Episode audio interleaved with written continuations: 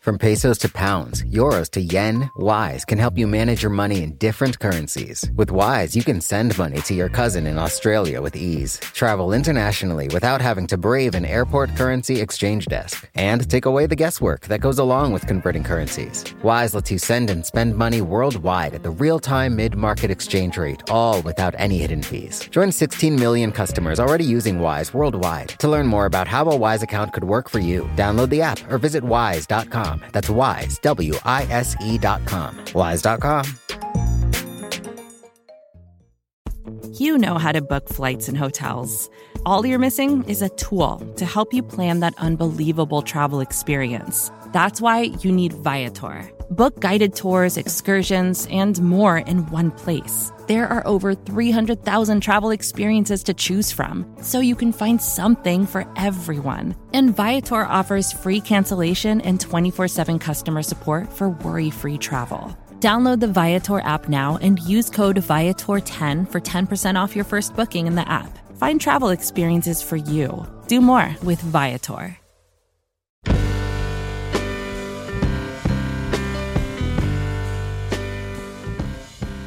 Hello, welcome to the Longform Podcast. I'm Max Linsky. I'm here with my co-hosts Aaron Lammer, Evan Ratliff. Gentlemen, hello.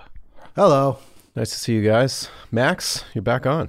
I'm back on. I'm back on. Back to back Max weeks. Back to back Max weeks, and uh, while it's in, I guess potentially, you know, like an adjacent territory to last week's interview with uh, Olivia Nuzzi, uh, it's a different one. It's a very, very uh, different part of the political universe. This week I talked to Stephanie McCrummen, who is a uh, reporter with the Washington Post, and she has covered all kinds of different beats in her time with the Post. She's covered uh, mental health, she's covered religion, uh, but for the last several years, she has been covering primarily uh, Trump supporters in the South. Mm-hmm. Uh, and so we talked about what that experience has been like, how she has approached that work. Um, she also, you guys remember the uh, Roy Moore story, uh, the uh, Alabama Senate candidate. Do you, you? She broke that story. She won a Pulitzer for it. But then I don't know if you guys remember this. There was a um, there was like a, a sting with the Post Project Veritas, which yes, is this like right wing sting operation. Oh, that was that that was her. That was her. So th- so after she broke this Roy Moore story, this group, Project Veritas, approached the Post trying to get them to do another story about Roy Moore uh, that they were going to videotape them saying this will end Roy Moore's candidacy. And Stephanie was the one that they approached. So she actually had this meeting with this quote unquote source where they were being videotaped from both sides uh, both the Post and Project Veritas. Anyway, we talked about all of that. She's had a really interesting uh, couple of years doing doing this work, and um, you know, again, much like Olivia, I'd been wanting to have her on the show for a long time, and uh, it felt like a, a, really good week to talk to her. Yeah, yeah, I think we're, I think we're entitled to two uh, post election episodes. We've endured four years. We can talk about it for two weeks. it's true. It's true. And the people who have been covering it for four years have really um, endured something totally different. Uh, if you are feeling like you are turning the corner, which I hope I hope we are all feeling like we're turning the corner. Uh, maybe uh, maybe there's a new life uh, ahead for you in a new place. Perhaps you've moved during the pandemic, and a life that includes an email newsletter. I think everyone I think everyone needs an email newsletter. If you're doing anything, you should have an email newsletter to let other people know about it. Do it with Mailchimp. They are the most trusted email newsletter provider in the game.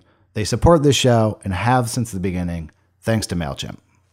And now here's Max with Stephanie McCrummen.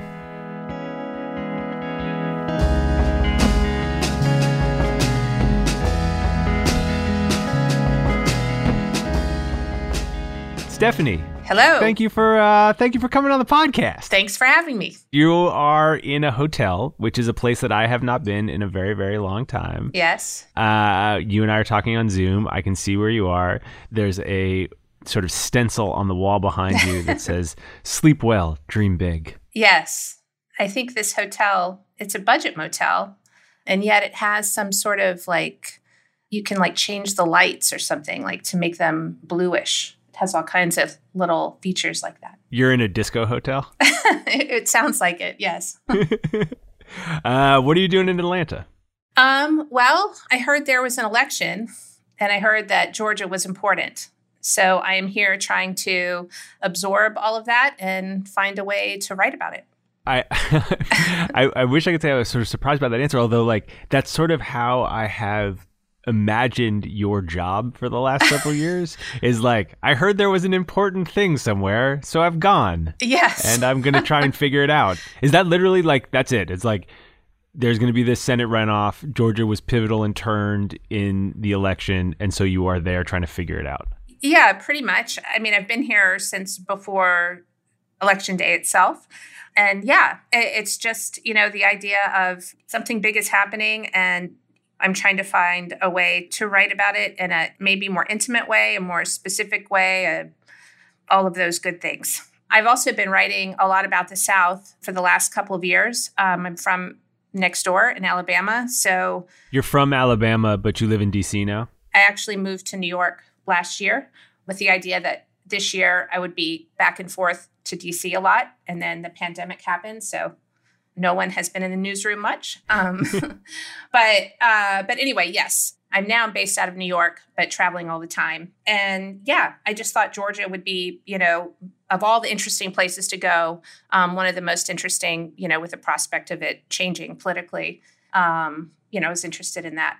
I want to talk to you about um about Alabama and growing up there and what it's like to go back and cover the South now. But help me understand. So with Georgia, were you assigned to that or do you get to choose where you go? It's a little bit of a combination. I mean, the team, I'm on the national enterprise team at the Washington Post, which is a small team. And, you know, we're lucky in that we do get to kind of pick and choose the things that we're going to go after to a large extent, while at the same time, of course, trying to make ourselves useful in the broader scheme of things. And so it was sort of a combination. So we thought it would be an interesting place to go. And um, decided to try to find a you know one voter to write about on you know election day and the days after so we did that but you know these ideas often start off pretty vague and become quite specific after a lot of floundering so this was no different I really want to. Um, I want to sit in the floundering. Yes. I'm interested in the floundering.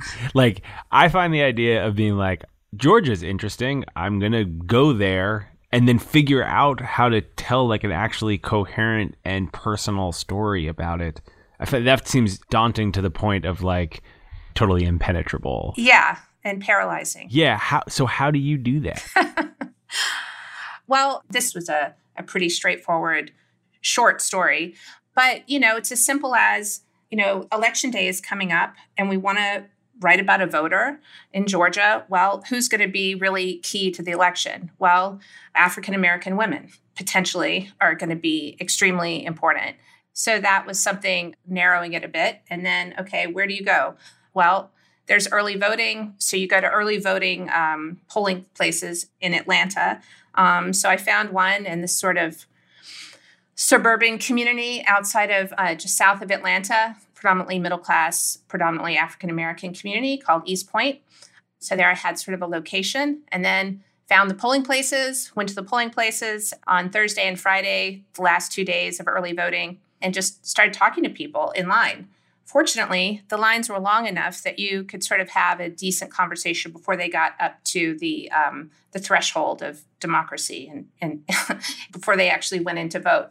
And so I talked to a whole lot of people and eventually, you know, found this woman, Cynthia Kendrick, who was very interesting, very thoughtful. And actually, she had already voted, but she was dragging like her daughter in law to vote, which was like one of the last people that she had dragged to vote. I mean, she had encouraged so many people in her circles to vote, which seemed to me indicative of what a lot of people were doing. And um, so she was interesting. And then asked her if she would mind if I came over on election night. I mean, I asked her if she was going to be watching. She was went over um, and spent the evening with her. Went back the next day, spent the evening with her. I think I went back a third day, or maybe it was just two days, and just tried to be a fly on the wall. So that's kind of how that worked. And when you're walking through the line and having conversations with people, what are you looking for? Like you said, she's interesting, mm-hmm. but be more specific than that. Like, are those essentially like casting conversations? How does that work? I hate to think of them as casting conversations. You know, you don't go in looking for something. But when I say interesting, I guess I mean engaged. I guess I mean someone who feels something is at stake. You know, someone who, I mean, she happened to, when we were standing in line, she'd write that in there, sort of told me an interesting story about how this whole moment moment broadly defined the last few years. She had been thinking more and more about her grandparents. This woman was uh, 60 years old, and she talked about this memory. She kept thinking about um, how her grandparents took her with them to vote when she was a little girl. And this is a memory that, you know, she, it's a very important memory to her, but she had found herself sort of revisiting the memory over the last four years and finding, you know, sort of different meanings in it. So I thought that was pretty interesting. You know, so I don't know. I just kind of wanted to know more about her. I just was curious about her. I guess that's the other thing. When you talk to someone, do you want to spend more time with them? Do you want to know more about them? If I, as a reporter, want to, then I figure hopefully readers will want to as well. The idea of walking up and down an incredibly long, like voting line, mm-hmm. striking up conversations with people, I don't think that's like everyone's idea of a good time. No, do you enjoy that or is it something you have to like psych yourself up for i mean i i do have to psych myself up it's there's always something awkward about it and that never goes away. Some things you know no matter how long i do this job that part of it doesn't get any easier. It's always a bit awkward and you're always sort of humbled when someone actually is will, willing to talk to you.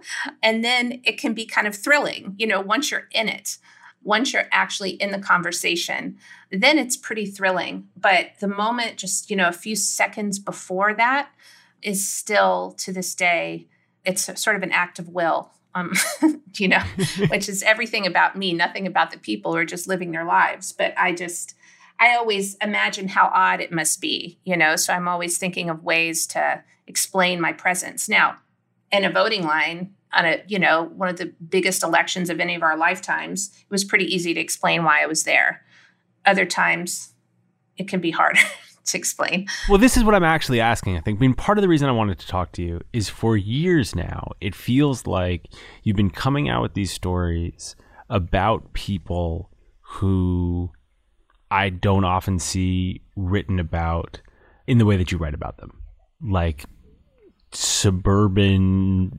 women in Augusta, Georgia, mm. and a small evangelical church. And there are people that are talked about as like groups all the time, mm. I feel like, in the national media. Yeah. But rarely are they portrayed in the way that you portray them. And my, my sense is that it takes time. Like it must take time to find those people. And so I guess what I'm really trying to ask is like, how do you do that? You know, thinking about like Miranda mm-hmm. outside Augusta, how do you find her? So it started off pretty broad. You know, I was interested in writing about, we were interested in suburban women because, you know, just strictly speaking, um, with the election coming up, that was a category of voters that both parties were focused on. And we should say this is a piece that came out in March of this year, and it's about a woman, a white woman in suburban Georgia who was married to a Trump supporter, lived in a community that was heavily, heavily supportive of President Trump, and who herself was having significant doubts and sort of like grappling with what that meant. Yes. So, but the, you know, the starting point was as broad as, okay, suburban women. And then it was suburban women in the South. And then I thought, well, for all the talk about how the South has been so conservative, you know, solid red for so long, as you just said in a minute uh, minute ago, it's like often just spoken of that generally. And I thought I'm interested in the role of white women in keeping the South so conservative. So we started there.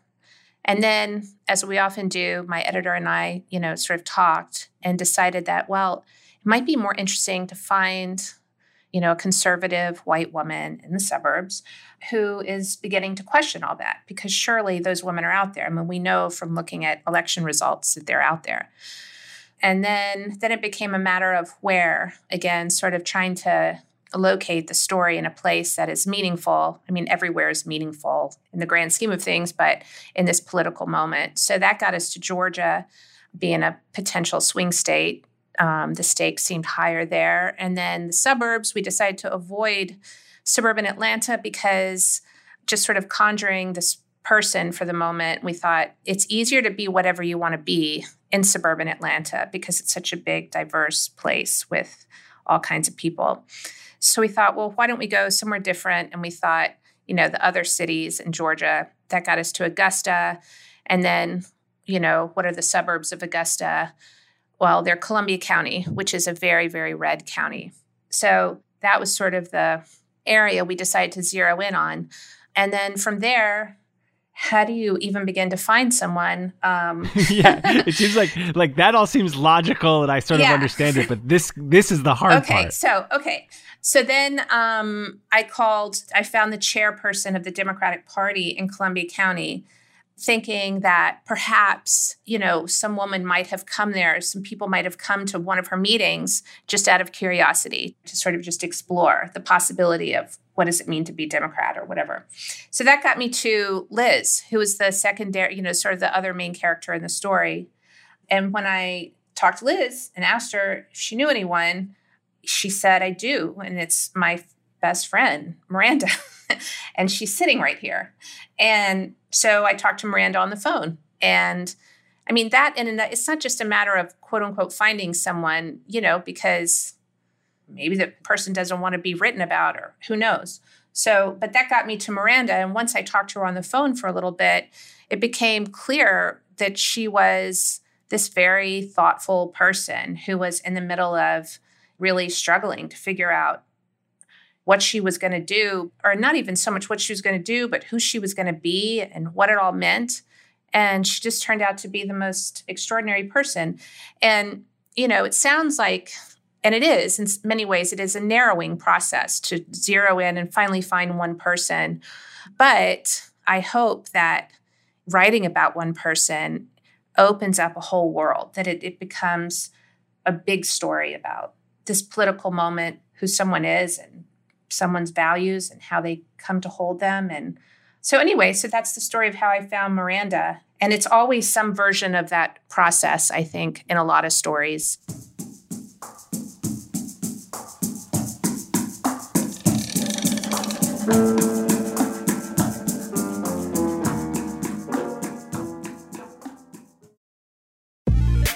Wise is the app that makes using different currencies easy. Need to send dollars to your cousin in Bali fast? Getting paid in another currency and don't want to lose out because of inflated exchange rates? Want travel money without having to slog through the currency exchange kiosk? Then Wise might just be your answer. From pesos to pounds, euros to yen, Wise takes the guesswork out of converting currencies. You can send and spend money worldwide at the real time mid market exchange rate with no markups and no hidden fees. In 2023, people sent over $100 billion worldwide with Wise. What's more, over half of those transfers got to their destination in less time than it takes to listen to this ad. Whether you're traveling, sending money abroad, or doing business, let Wise help you manage your money in different currencies with ease. Join 16 million customers already using Wise worldwide. To learn more about how a Wise account could work for you, download the app or visit wise.com. That's wise, W I S E.com. Wise.com. Calling all female runners, it's time to lace up and join Team Milk. Since the 2022 New York City Marathon, Team Milk has sponsored female marathon runners nationwide, providing support and shining a spotlight on their unique stories, perseverance, and drive to go the distance. Why milk? Dairy milk is an excellent nutritional ad for both marathon training and recovery. Milk contains 13 essential nutrients, including high quality protein, making it a crucial component of a training diet. Plus, it's one of the best beverages for hydration, even better than water. The same electrolytes that are added to many of your favorite sports drinks are found naturally in milk. And in 2024, Team Milk is taking the next step to empower female runners by launching the only women's marathon in the US designed for and by women. Built to be accessible, empowering, and community building, the inaugural Every Woman's Marathon will take place in Savannah, Georgia on November 16, 2024. You can learn more and register for the marathon at everywomansmarathon.com.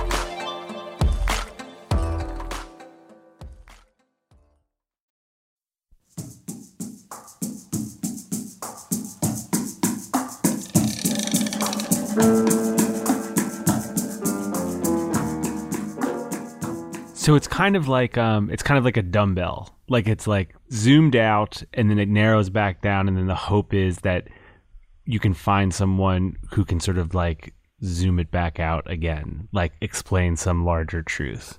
Yeah, or or like the Miranda story. I mean, she was certainly explaining her thinking, but I wasn't really going to her for commentary on a moment. I was going to her because I wanted to know more about her. And once you start that process, like once you go down and start taking walks with her and Liz in the woods, and she's saying things, I mean, there are things in that story that she had not yet told her husband. Yes. Right? Like she's telling a reporter from the Washington Post things that she can't quite figure out how to tell her family. Yeah. Yeah. How do you get her to open up in that way? Well, I think to rewind just a little bit for these kinds of stories, I think that it's really important to have a conversation up front with the person that you intend to write about about what you're doing and in fact i don't see how it's possible to do it without that and so i i did have these conversations with miranda almost before the reporting began just to sort of tell her why i thought she was interesting why i thought what she had to say and was important why I wanted to write about her, and then also sort of explaining to her as best as I can, sort of how this kind of reporting works, that I would want to spend time with her, that I want to understand her, and that that means hanging out with her as much as I can in her life, but also asking a lot of questions. And so, so I think that she had the chance to, I hope, you know, a chance to sort of think it through. I mean, she didn't just sort of immediately say, yeah, sure, come on over and hang out with me for three weeks or however long it was, right. you know? Maybe this is like a cynical way to think about it, but like, do you feel like that conversation, that part of it is trying to convince her to do it? Mm. No, I don't really think of it that way because I think of it as I think of it at more not as convincing, but as just explaining how you know, again, explaining why I think she's important, why I think it matters, because she has the same question that you had. She's like, How on earth? Why me? Why are you here? How did you find me? What? The Washington Post? I mean, it's weird, you know? and so, you know, I sort of explained to her just what I explained to you. I said, Well, you know, because, because, because, and that's how I got to Georgia. It's how I got to Columbia County and da da da. And then I just think you're interesting, you know, and all of which is true. And then, you know, I sent her some stories that I had done in the past so that she had an idea of the kind of stories that I write. And then I just figure it's up to her. And, you know, I have a little conversation with myself, I guess, when I'm in these moments where I tell myself always, like, well, may not work out. Well, she may say no and I'll move on. You know, I just, you know, I just sort of feel I have to be ready to quote unquote lose the story. Well, I never had it, but like, you know, I don't want to convince someone, honestly. I want them to decide. So that's kind of how I think about it is just, you know, you're giving someone an, uh, this sounds awful, but an opportunity to be written about. Or, you know, some people want their story told. You know, they think it's important too.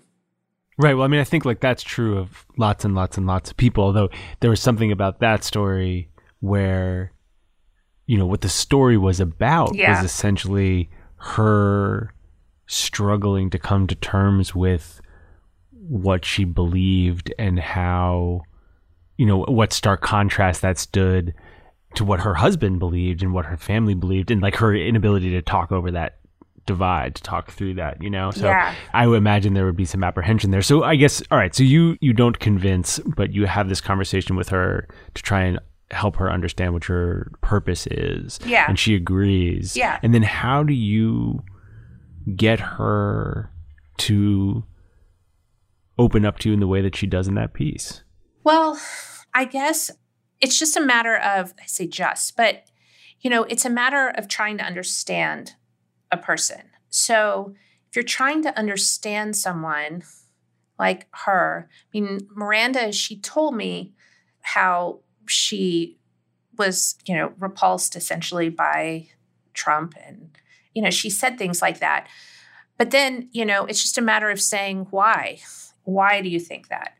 Uh, just asking questions. So I don't really think of it as, I mean, I guess that's her quote unquote opening up to me, but I just was trying to understand the what was at the root of all of this, you know, and so I just kept asking why every five seconds, um, you know, and and and it got to the point that it got to in the story. I mean, there was some really heavy stuff underneath. Um, it had to do with things that had happened in her past, her sister, her values, her, you know, who she was. But I I don't know. I didn't sort of go into it thinking, ooh, I'm really going to get her to open up or something. I just went in there wanting to get to the bottom of of what she was telling me, wanting to understand it as fully as I could. And that's what I kept telling her too. I mean, I think there were times where I was like, I just don't really understand why you're saying that. And I would say to her, I would say, I'm not arguing with you. I'm never arguing with someone, but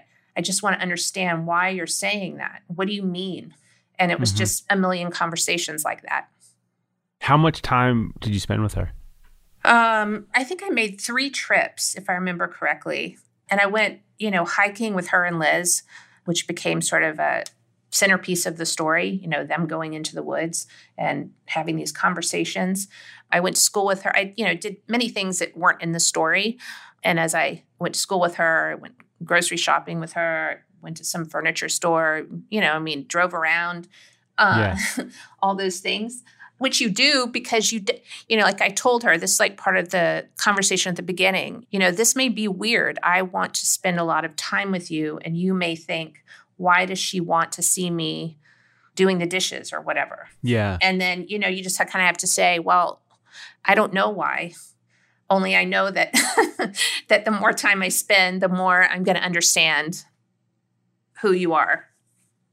All right. So if you've done this work of finding the person, helping them understand why you're there, you know, having the incredible luxury of taking three trips and spending all of this time with her, when do you know that you get it? Like when do you know that you you've figured her out? Mm, that's a good question.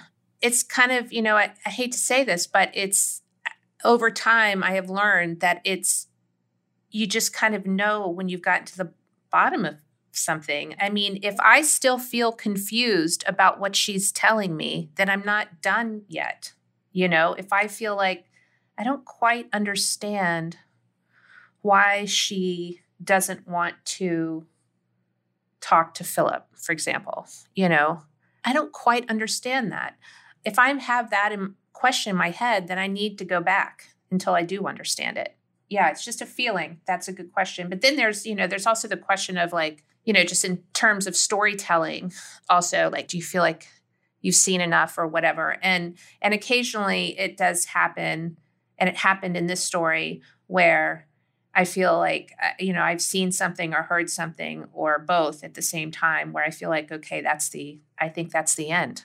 Having a feel for that, like knowing that you've, you've got it, is that something that has improved over the course of your career? Like, is that muscle in better shape than it once was? Yeah, I think I, probably so. You know, having done these stories for a little while now, I think I have a better feeling for that. I have this conversation with my colleagues and my editor sometimes about like thinking about the writing while you're reporting. And I often don't do that. And I know some of my colleagues, they do, you know, as they're reporting, they're all simultaneously thinking, oh, that's the second section, or oh, mm-hmm. that's the beginning, that's how this begins, or something like that. And occasionally that that happens just like almost despite myself like i can't help but see it or feel it. But most of the time i you know and i don't know if this means i'm not a writer or i don't know what it means but i just i need to be in the moment when i'm reporting. I need to be all in absorbing it. I find that more helpful to the writing than thinking about structure in one part of my brain while i'm trying to focus on what someone's saying with another. I don't do that. I just I feel like I'm totally absorbed with the person when I'm with them. Are you that way in the rest of your life? like like are you are you able to be like totally present with your friends or your family? Um I like to think so, but then like when I don't have a person in front of me, I can be pretty out of it, I have to say. I'm one of those like, you know, kind of a little bit loopy in that regard. Yes. How um how does your background, how does growing up as a white woman in Alabama impact these stories you're telling about white people in the South and, and particularly white women in the South? Mm, I think that maybe it helps me to think of questions to ask. You know, I mean, I don't want to assume that you know, I have the same background as other white women that I, you know what I mean, at all. But, you know, there's a certain environment that maybe I'm, you know, familiar with that would lead me to ask questions. So I think that helps a lot, you know, and you mentioned story about the um the church. I did a story mm-hmm. maybe 2 years ago. 2018, I think. Okay. Yeah. And it was about a Southern Baptist church in a small town in Alabama. And the idea was simply to explore this white evangelical Christian support for Trump. And so I remember, you know, reading so many stories about this. And the stories would they would always say that, you know, well, it's because of the courts and everything. And which of course that is part of it. But having grown up in the Southern Baptist Church, I felt like, okay, I know there's more to it than this people always approach that story they always want to just point out the hypocrisy you know that seemed to be what a lot of reporters were interested in doing and i just wanted to evoke the worldview of a lot of these people this the very you know mm-hmm. sincerely held worldview in which heaven is a real place and hell is a real place like i just know deep in my bones as a southerner that you know, having grown up that way, that that I think that a lot of people who didn't grow up that way maybe don't quite understand how literal, how fully formed these worlds are to people. And so that helped me with that story, for example. There's another aspect of that story, and there's another aspect of that worldview, which is racism. Mm-hmm. Unvarnished, unbridled racism. And that piece, you know, I remember reading at the time, I reread it again before we talked, and the group of people that you talk to for that story feel three dimensional in a way that I think small Southern Baptist congregations normally don't mm-hmm. in national media. And also, there are people in that story saying unfathomably awful things. Yeah. And I wonder how you think about your role in sort of like adding dimensions to people who are also expressing those views in the pages of the Washington Post. Yeah. I just think of my role, you know, if someone says something, you know, that as you say are just shockingly racist or whatever i i you know again i think of like trying to understand it trying to excavate that trying to understand where did that come from what is the life that results in someone saying that? What is the history of that person? So, you know, some people wish for more, for lack of a better term, like condemnation or more argument or something. And I think it's a fine conversation to have, certainly. But I, I see these stories as not trying to excuse anyone at all, but trying to understand it and to um, interrogate it and I do think there's accountability in that too. You know, I, I didn't shy away from quoting people in that story, you know, saying some of these things that I knew we're probably we're not going to go over so well. Yeah. But yeah, I think there's value in in digging into that. What's the value? I think it just opens up a larger conversation. Like, okay, like this one woman in the story who said one of these things that you mentioned. You know, I started asking her about this is an older woman. She was a, a, young girl, or maybe in her teens or something, during the civil rights movement in Montgomery. And, you know, her experience of that was of fear. I mean, she was a little girl, and I'm not saying she should have been afraid, but I'm just saying that was her experience of it. She told me a story about being sort of whisked away to her grandparents' house because, you know, her parents were afraid of violence you know, and obviously we know that the violence was on the side of the sheriffs and the Klan and everything else. But I think a lot of white Southerners at that time, young people, you know, they were being sort of informed by their parents, and their parents were telling them that it was scary. And so they were scared. And so she was whisked away.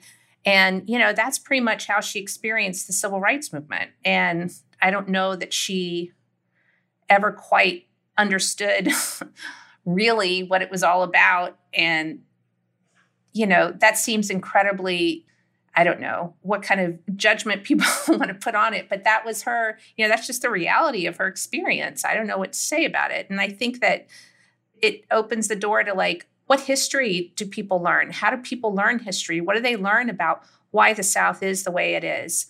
This whole history of lynchings in the South and this period of history that people know so little about, or I should say, white people, like they don't fully understand what that was about. And so that's a long winded answer to the question. But no, that makes some sense. I mean, uh, it's, I'm, I'm maybe dancing around a thing that I should just say, which is, you know, I went back and read, you know, you're so prolific. You've written so many pieces over the last several years and i was trying to find like the through line between them mm, you know mm-hmm.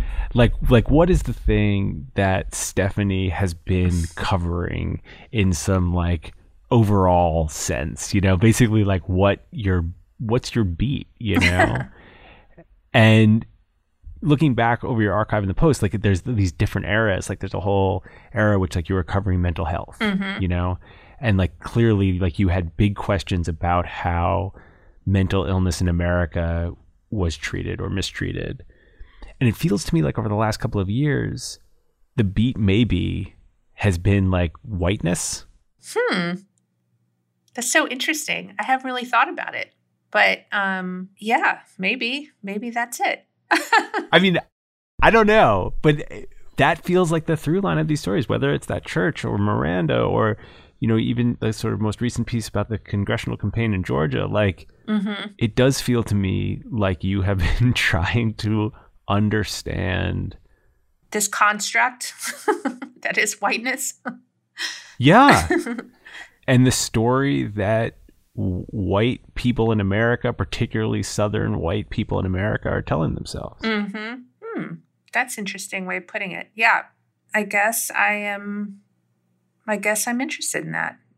You know, in the conversation about racism in America, I think that it's an important territory to excavate, I guess. Yeah. Yeah. I think it's kind of important to name it, maybe too, you know? Mm-hmm. But the sort of question that follows from that is like, so what have you learned about whiteness? Mm. I always just refer back to my stories. Like, I think that it's a lot about people's understanding of history or lack of understanding of history. It's a lot of the stories they tell themselves about why they are where they are. I think there can be sometimes a little bit of a, you know, almost sort of a culty aspect to it. um, I don't know. I, I, I, it's a good question. I don't have a satisfying answer, but hats off to the question. That's a very creative dodge to the question. Uh, well, I mean, I guess maybe another way of asking it is my sense is that you were curious about it because of who was in the White House. Mm. Or at least in part because of who was in the White House. And so my sense is that another way of describing what that beat has been is like trying to understand Trump's base. Yeah, yeah, no, I think that's totally fair. I mean, clearly the last four years have brought all of this to the fore in a way that, you know, maybe it hadn't quite been before. The last four years, the last eight years, the last 12 years. And it feels to me like such a big part of the story of this election is that that base, that group of people that you have been writing about turned out in record numbers.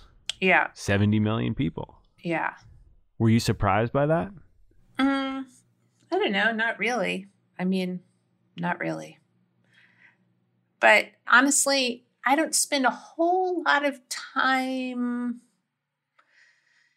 you know, thinking about, you know, like predicting and analyzing political moment per se. You know what I mean? I, I just think of myself as trying to understand the people that I'm writing about. I feel on less certain ground when I start making generalizations about about things. but um you know, but I do I feel like hopefully, hopefully I, I hope that some of these stories have, you know, contributed to understanding this moment that we're in. Oh, I don't I don't know how they couldn't have, you know. Yeah. So can we talk about one more story Please. from um, from the last four years before? Yeah, before, let's talk about uh, stories.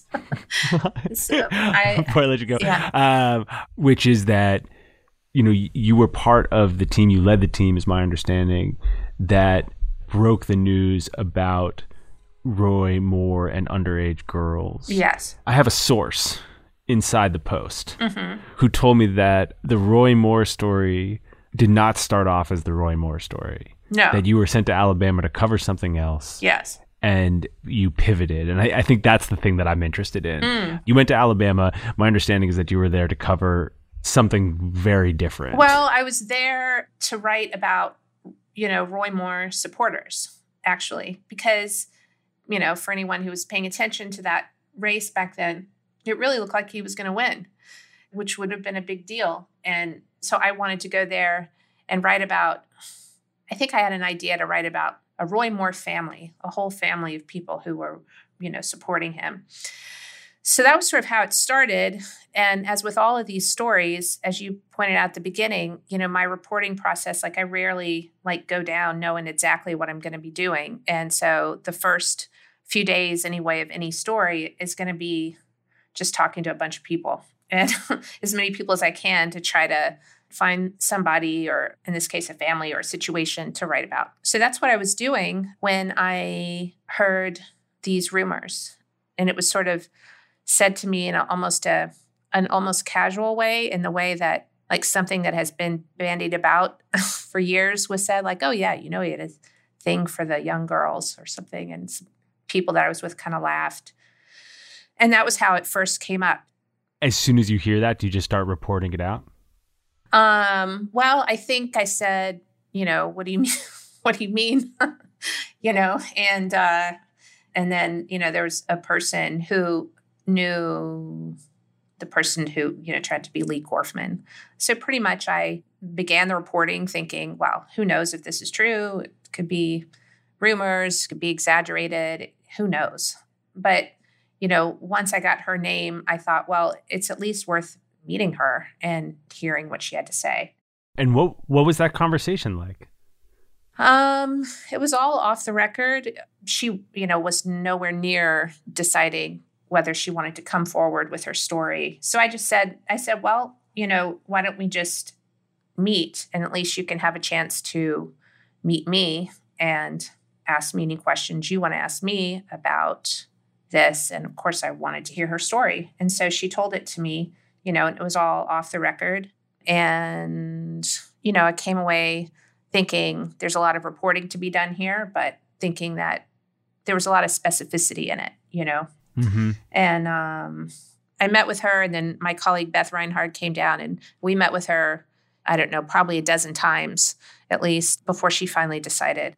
And what kind of care do you have to take with a source like that when you know the story is going to be explosive and shocking you know in the sort of run up to publication is there anything that you're doing with her or for her? Any conversations you're having with her that feel unique to that particular kind of story or reporting process?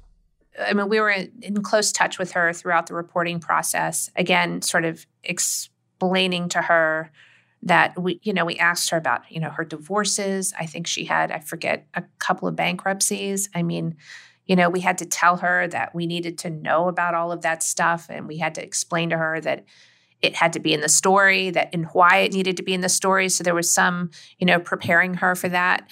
And there was also, you know, as best as we can, sort of preparing her for the possibility that, you know, that other reporters would call her once the story ran, that I mean, again, you don't know what's going to happen when a story runs, really. You can kind of imagine. But, you know, we tried to tell her that she might want to have a plan in place for if people start showing up at her door, that kind of thing. And then what was your experience when the story finally did hit? I mean, it was this massive national news story. It completely changed the outcome of the race. What was that experience like for you? It was pretty nerve wracking. You know, it was, you're just, of course, terrified of getting something wrong constantly. The atmosphere was very charged. I mean, there were all these sort of strange, like dirty tricks, for lack of a better term, going on in Alabama to discredit the story. You know, robocalls, like somebody pretending to be a Washington Post reporter and offering money for, you know, stories smearing Roy Moore, for example uh, Shawn Boburg did a story that I think it came out much later after all the smoke had kind of cleared, but it was a story about an attempt to bribe a guy who was sort of Leigh Corfman's. It was a friend of hers, really, but who was kind of acting as a lawyer.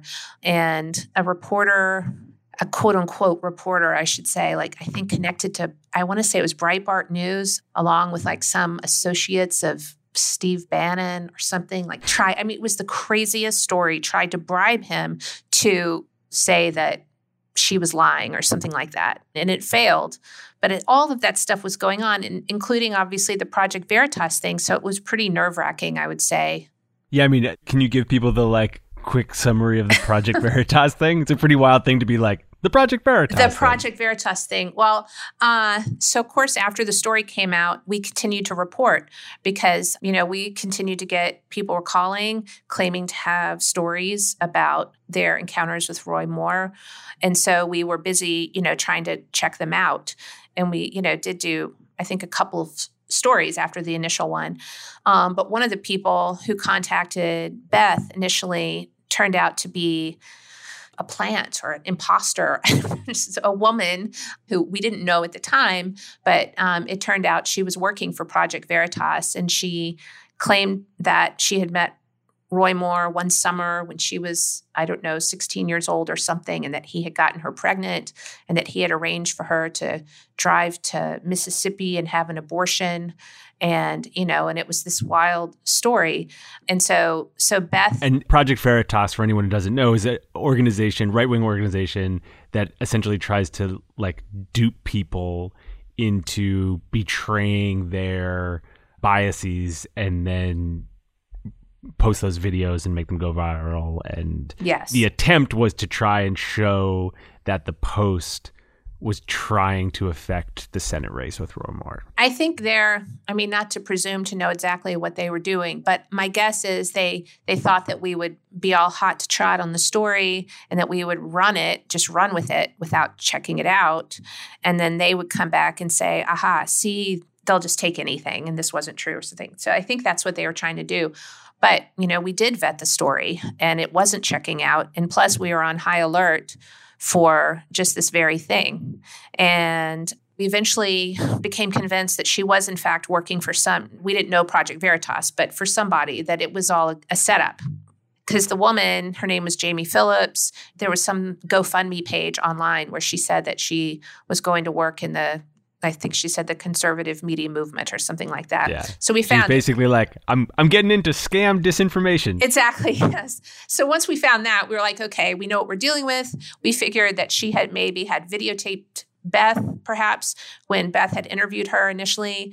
And then after that, she was asking to meet me. So we decided that I would meet her, only we would record her and, you know, sort of ask her questions about this GoFundMe page and ask her what she was doing. And so that's what we did. And you know, it was just it was the weirdest thing ever. I had to What what was that? It was yeah. What was that meeting like? Like you were like you were acting. It was like all of a sudden you were like it was like a reverse sting. It was crazy. I mean, it was you know, I think I hadn't showered in a month or something. I just, I mean, I was just getting back from Alabama that day, and suddenly I'm like being wired up in the newsroom, going to this Greek restaurant in Alexandria, and yes, and sitting there. And I was, I think I, as I was leaving the newsroom, I think I said to my editor, "Well, it's been nice working here," because uh, I just thought I was going to screw up. You know, I just thought. I, I don't know what's about to happen. I'm going to this bizarro world. And the idea was to sort of document what they were doing to the post. I mean, yes. it's very out of character for the post. Yes. To yes. sort of insert itself and create news in that way. Well, it was initially. I mean, I was like literally was on a plane flying back to Washington when all of this was being decided at the post and I got there and they're like you're going to go meet her, you know, and whatever. But I think the idea was that to have something ready in case they came out with something first. We th- sort of thought they're going to publish something and try to embarrass us, and we will have this in our back pocket to counter it, you know, if it comes to that. But then what happened was Aaron Davis and Shawn Boburg and the Dalton Bennett and the Thomas LeGro, these video guys, plus these two other reporters, figured out that she worked for Project Veritas. So they they reported it out. They went up and like saw her going into the offices of Project Veritas, and and so they were able to basically do a little like not little, but like an investigative story. So we did end up publishing it as a story, but right. but it, I don't think we went in thinking, ah, oh, we're going to publish this Got it. Yeah. It was more defensive. it was that. yeah, it was more defensive, I think, initially.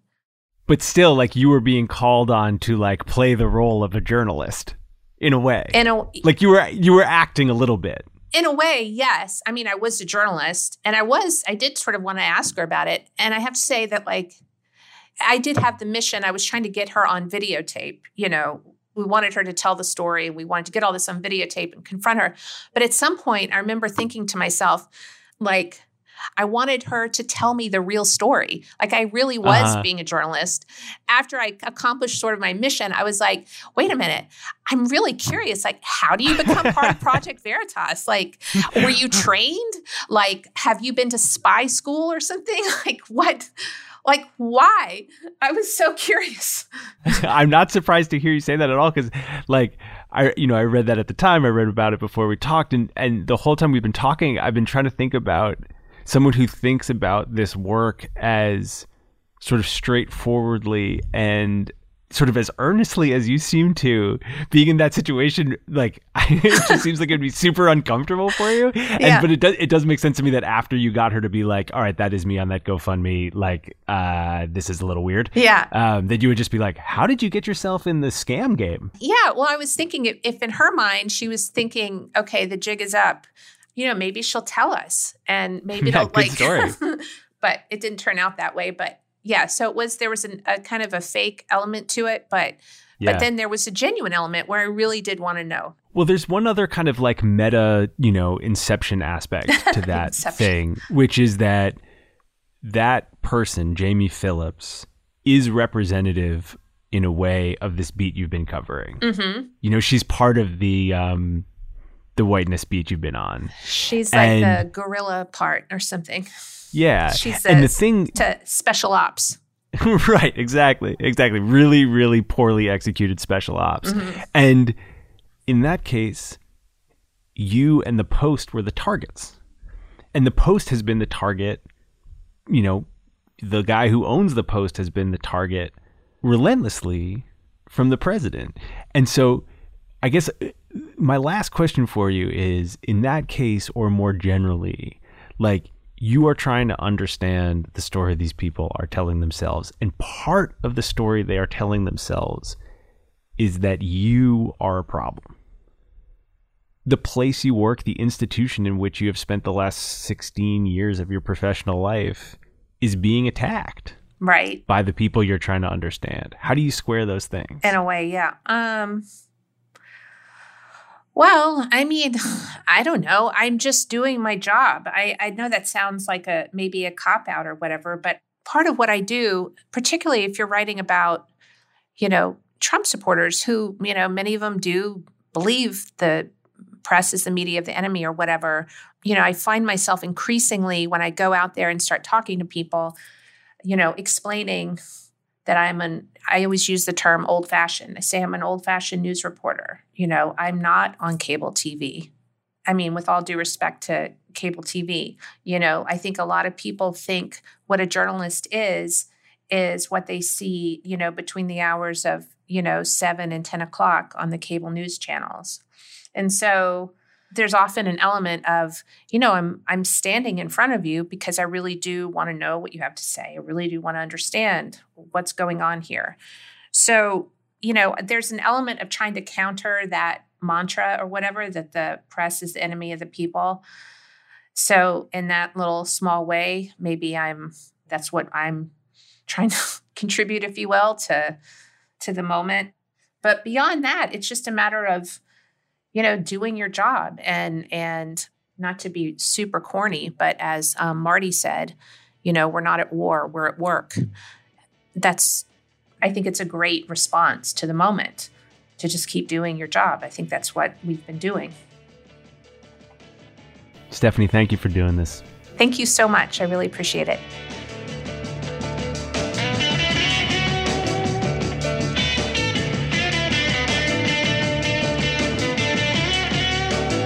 Thanks for listening to Longform. I'm Max Linsky. My co hosts are Aaron Lammer and Evan Ratliff. Our editor is Janelle Pfeiffer, and our intern is Susan Peterson. Thanks to them. Thanks to MailChimp for making this show possible. And thanks so much to Stephanie for uh, taking some time in her hotel room in Georgia to talk to me about how she does what she does. We'll see you next week.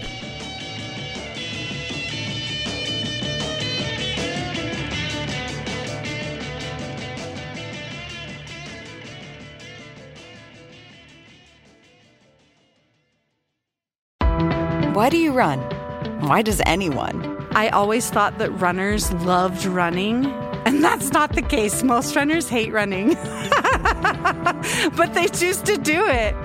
In the new docu-series Running Sucks, brought to you by Team Milk, Abby Ayers learns why women runners everywhere are driven to go the distance. It really is about taking my power back and proving myself wrong. Team Milk is about fueling women's performance and helping them along their marathon journeys. You can sign up now for the inaugural Every Woman's Marathon taking place in Savannah, Georgia on November 16th, 2024. Learn more and register at everywomansmarathon.com.